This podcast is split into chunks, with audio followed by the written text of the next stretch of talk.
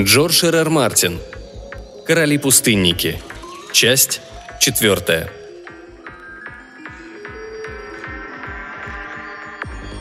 Айди прибыла с опозданием ровно на час. Она удивилась отмене вечеринки, но была счастлива провести вечер вдвоем с Кресом. Его рассказ о реакции Кэт на голофильм, который они сделали, доставил ей живейшее удовольствие. Во время рассказа Крес сумел ненавязчиво выяснить, что Айди никому не намекнула об этой проделке. Он удовлетворенно кивнул и хотел снова наполнить бокалы, но вино в бутылке иссякло. «Я достану новую. Пойдем со мной в погреб, поможешь выбрать вина хорошего урожая. У тебя вкус всегда был лучше моего». Айди согласилась довольно охотно, но задержалась наверху лестницы, пока Крес открывал дверь. Он жестом пригласил ее пройти вперед. «Где тут свет?» – спросила она. «Запах. Что это за странный запах, Саймон?» Когда Крест толкнул ее, она успела испуганно посмотреть на него и, падая с лестницы, закричала.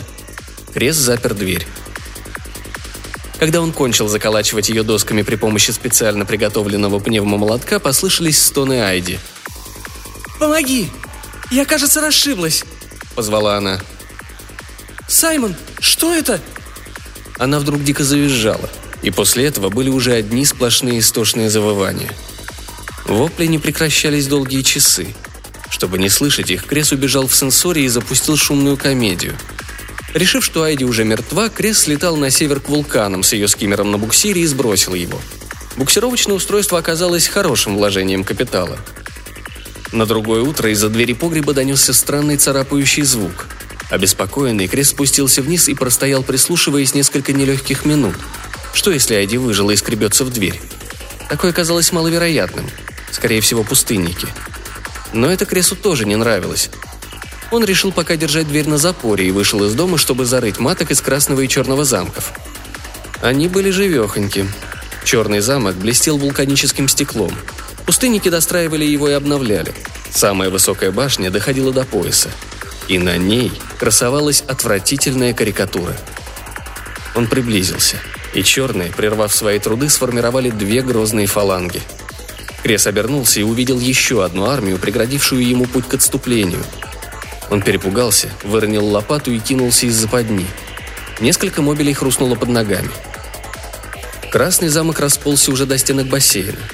Матка располагалась в яме, защищенной со всех сторон песчаными валами и бетонными зубчатыми стенами – Всюду по дну резервуара сновали красные пустынники. Крес увидел, как они тащат в замок каменного наездника и большую ящерицу.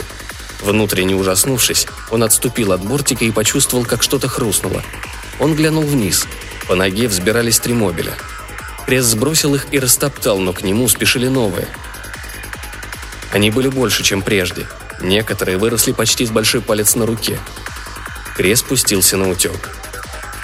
Задыхаясь, с бешено колотящимся сердцем он достиг дома. Быстро захлопнул дверь и повернул ключ. Его дом проектировали паразиты непроницаемым. Здесь он в безопасности. Крепкая выпивка успокоила нервы. «Выходит, яд не приносит им вреда», – подумал Крес. Ему следовало это знать. Джейл его предупреждала его, что матки всеядны. Придется применить инсектицид. Он хлебнул еще для храбрости – облачился в кожаный комбинезон и закинул баллон за спину. Затем открыл дверь. Пустынники ждали снаружи. Ему противостояли две армии, объединенные общей угрозой. Гораздо многочисленнее, чем он мог себе представить. Проклятые матки. Должно быть, плодятся как каменные наездники. Мобили были везде, настоящее ползучее море. Крес поднял распылитель и нажал на спуск. Серое облачко окутало ближайшую цепь пустынников – когда туман рассеялся, пустынники дергались и дохли в судорогах. Крес облегченно улыбнулся. Они ему не соперники. Он опылил перед собой новую полосу и уверенно шагнул по маленьким черным и красным тельцам. Армии отпрянули. Крес начал наступление, намереваясь пробиться к маткам. Отступление пустынников прекратилось мгновенно. Тысячи мобилей разом хлынули на Креса – Отбивая контратаку, он лихорадочно размахивал по широкой дуге своим аэрозольным мечом. Пустынники наступали и гибли, но часть из них прорвалась. Крест не успевал распылять во всех направлениях одновременно. Он почувствовал, что они карабкаются по ногам и ощутил слабые безобидные укусы. Челюсти пустынников были не способны справиться с крепким комбинезоном. Крес игнорировал их и продолжал распыление. Затем посыпались слабые удары по голове и плечам. Крес вздрогнул, оглянулся и посмотрел вверх. Фасад дома шевелился от сотен красных и черных пустынников. Они прыгали вниз и сыпались дождем вокруг Креса. Он пережил неприятное мгновение, когда один упал на маску и царапнул челюстями рядом с глазами. Он поднял шланг и стал прыскать в воздух и на дом, пока целиком не истребил десант. Аэрозоль опускался, вызывая кашель. Но Крест терпел. Только после очистки фасада он вновь взглянул на землю. Они покрыли все вокруг. Десятки уже сновали по нему, и к ним спешили присоединиться еще сотни. Крест повернул струю, и тут она заглохла. Раздалось громкое шипение. Из-за спины, вызывая удушье и обжигая глаза, вырвалось и окутало Кресса смертоносное облако. Он правил рукой по шлангу, что-то нащупал и поднес к глазам. Агонизирующие пустынники. Они прогрызли шланг. Креса скрывала и слепила ядовитая пелена. Он споткнулся, заорал и побежал к двери, на ходу стряхивая из себя мобилей. Заперев дверь, он рухнул на ковер и катался по нему, пока не был уверен, что передавил всех – Баллон, слабо свистя, окончательно опустел. Пресс тащил комбинезон и забрался под душ. Горячие струи обжигали кожу, зато прошел озноб. Крес нервно вытряхнул и надел самую грубую кожаную куртку и толстые рабочие штаны. «Проклятие!» – бормотал он. «Проклятие!» В горле у него пересохло. После тщательного, чтобы убедиться наверняка, что она пуста, обыска прихожей, Крес позволил себе сесть и налить выпивки. «Проклятие!» Повторил он и расплескал ликер на ковер. Так тряслись руки. Алкоголь привел его в чувство, но не смыл страх. Он выпил еще и подкрался к окну. Пустынники ползали по толстому стеклу. Креса передернуло. И он направился к консоли видеофона. «Пора звать на помощь», — подумал он в отчаянии. «Нужно дозвониться властям, пусть пришлют полицейских с огнеметами и...» Крест замер не окончив. И застонал. Он не мог звонить в полицию. Тогда придется рассказать и о белых в погребе. И полицейские обнаружат там трупы. Возможно, матка и покончила с Кэтмлейн, но определенно не успела Сайди на Рейдиан. Ведь он даже не разрезал ее. И потом там могли остаться кости. Нет, вызов полиции – крайнее средство. Он сидел за консолью, напряженно сдвинув брови. Приборные панели занимали всю стену – Отсюда он мог связаться с любой точкой на Бальдуре. У него куча денег, да и ловкости не занимать. С этой напастью он сумеет как-нибудь справиться. Он быстро отбросил мысль позвонить Во. Она слишком много знала и стала бы задавать ненужные вопросы. А ей незачем знать правду. Нет, необходим кто-то, кто выполнит его просьбу без вопросов. Хмурое лицо Криса медленно прояснилось. У него были связи. И он набрал номер, которым давно не пользовался – на экране появилось женское лицо, бледное, лишенное выражения с крючковатым носом. Тон у нее был отрывистый и деловой. «Как твой бизнес, Саймон?» – спросила она. «Бизнес прекрасно, Лиссандра», – ответил Крес. «У меня есть для тебя работенка». «Ликвидация? За последнее время мои услуги выросли в цене, Саймон. Десять лет прошло». «Я хорошо заплачу», – сказал Крес. «Ты же знаешь, я щедрый». Мне нужно, чтобы ты немного отрегулировала здесь численность насекомых». Она чуть усмехнулась. «Можешь не пользоваться иносказаниями, Саймон. Связь заэкранирована». «Да нет, я серьезно. У меня проблемы с насекомыми. Опасными. Позаботься о них. Для меня. И никаких вопросов. Понятно?» «Ясно». «Отлично. Тебе понадобится, ну, 3-4 оператора в жаропрочных костюмах, с огнеметами или лазерами, что-нибудь в этом роде. Вылетайте к моей усадьбе, ты тут сама разберешься в задании. Тьма насекомых. В саду камней, в старом бассейне замки. Разрушь их и убей все, что внутри. Потом позвони мне в дверь, я покажу, что еще нужно. Ты можешь добраться сюда быстро?» Ее лицо оставалось бесстрастным. «Мы вылетим в течение часа». Лиссандра умела держать слово – она прилетела на черном потрепанном скиммере с тремя операторами. Пресс наблюдал за ними из окна второго этажа. Темные пластиковые скафандры скрывали их лица. Двое держали в руках портативные огнеметы, а третий – лазерную пушку и взрывчатку. Лиссандра была налегке. Крес сразу узнал ее потому, как она отдавала распоряжение. Скиммер сначала прошел на бреющем. Они разведали обстановку. Пустынники словно обезумели. и алые, и бонитово-черные мобили носились как ненормальные. Со своего наблюдательного пункта Крес видел замок в саду камней. Тот поднялся уже в человеческий рост. По крепостным валам ползали черные защитники. Непрерывный поток мобилей стекал в подземелье. Скиммер Лиссандры приземлился рядом со скиммером Кресса, и операторы выпрыгнули с оружием на изготовку. Вид их являл жестокость и беспощадность. Четкая слаженность действий вселяла надежду. Черная армия развернулась между ними и замком, а красная... Крес вдруг понял, что не видит красных. Он прищурился. Куда они подевались? Лиссандра указывала рукой и что-то кричала. Двое огнеметчиков разошлись в стороны и встали в виду строя пустынников. Оружие глухо кашлянуло и заревело. Воздух прорезали длинные языки синялого пламени. Пустынники трещали, съеживались и гибли. В профессиональном блокирующем стиле операторы поливали огнем фронты фланги. Началось осторожное размеренное наступление. Черная армия горела. Она раздробилась. Мобили разбегались во все стороны, часть из них бросилась назад, к замку, другая – вперед, на врага. Но ни один не достиг огнеметчиков. Люди Лиссандры были настоящими знатоками своего дела. И тут один оператор споткнулся.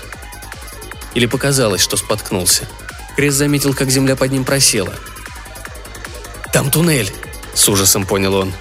«Западня!» Огнеметчик провалился в песок по пояс. Почва вокруг него внезапно забурлила, и человек мгновенно покрылся алыми пустынниками. Он выронил оружие и начал неистово хвататься за одежду. Его жуткие вопли было невозможно слушать. Второй огнеметчик на секунду заколебался, затем повернул ствол и открыл огонь. Струя пламени охватила и пустынников, и человека. Крики резко оборвались. Удовлетворенный второй огнеметчик вновь повернулся к замку, сделал шаг вперед и отпрянул, ибо его нога провалилась по щиколотку. Он попытался ее вытащить, но песок под ним ухнул вниз, и человек потерял равновесие, замолотил руками по воздуху.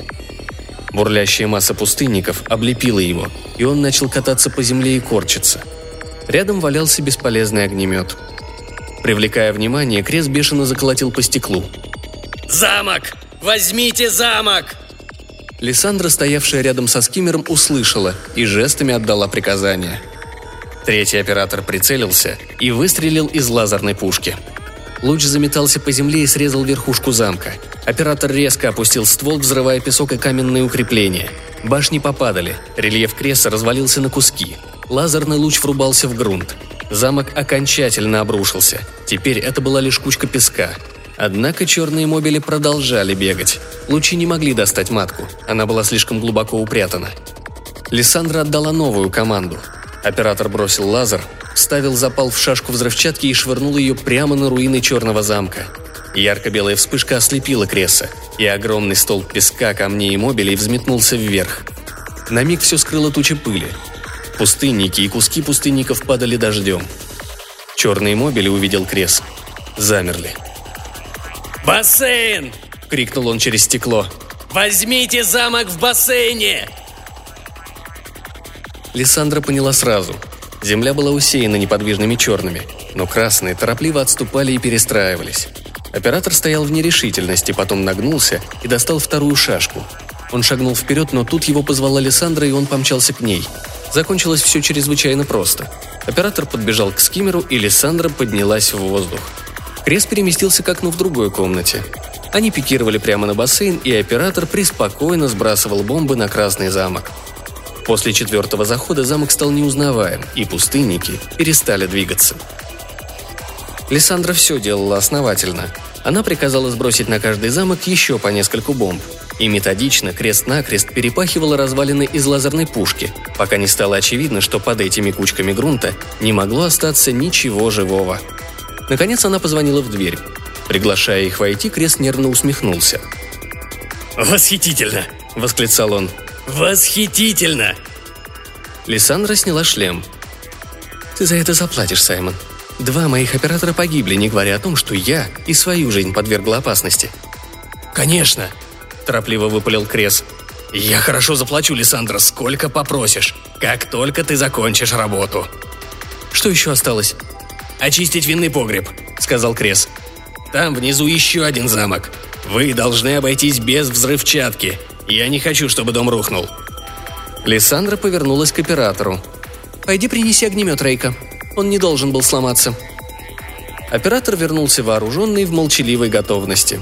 Крес повел их к винному погребу. Тяжелая дверь оставалась заколоченной, но слегка прогнулась, будто на нее давило изнутри что-то огромное. Креса это встревожило, так же, как и тишина, царившая вокруг. Он остановился довольно далеко от двери, а тем временем оператор Лиссандра отдирал гвозди и доски.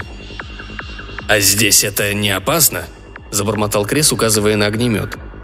«Знаете, я не хочу пожара». «У меня лазер», – ответила Лиссандра. «Мы уничтожим их лучом. Огнемет, скорее всего, не понадобится. Но пусть будет на всякий случай. Эти твари, Саймон, почище пожара». Он кивнул. От подвальной двери отлетела последняя доска. Снизу по-прежнему не раздавалось ни звука. По команде Лиссандра ее подчиненный отодвинулся, заняв позицию сзади и наведя ствол огнемета на дверь. Лиссандра вновь надела шлем, подняла лазер, сделала шаг и толкнула ее. Никакого движения. Ни звука. Внизу темнота. «Где здесь включается свет?» – спросила Лиссандра. «Сразу за дверью с правой стороны», — ответил Крес. «Не забудь про ступеньки, они очень крутые». Она вошла в проем, переложила лазер в левую руку и протянула правую, чтобы нащупать выключатель. Свет не загорелся. «Он здесь, но, похоже, не...»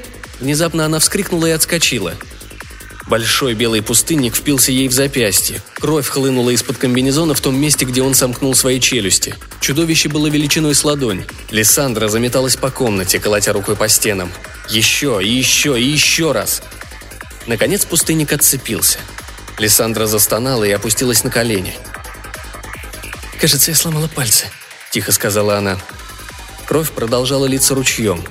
Лазер упал рядом с подвальной дверью. «Я туда не пойду», – твердо и отчетливо произнес оператор. Лиссандра подняла на него глаза. «Да», – сказала она. «Встань у двери и сожги там все. Испепели их, ты понял?» Он кивнул. Крест застонал. «Мой дом!» – проговорил он. Его мутило. Такой здоровый белый пустынник. Сколько их внизу? «Нет!» – продолжал Крес. «Оставьте их в покое, я передумал!»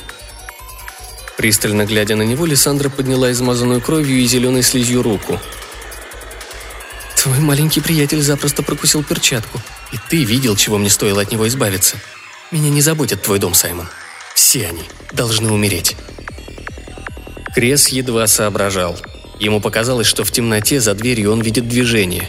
Он представил себе белую армию, вырвавшуюся наружу. И каждый солдат таких же размеров, что и напавший на Лиссандру – он представил, как сотни маленьких рук поднимают его и увлекают вниз, во тьму, где нетерпеливо ждет голодная матка. Крес испугался.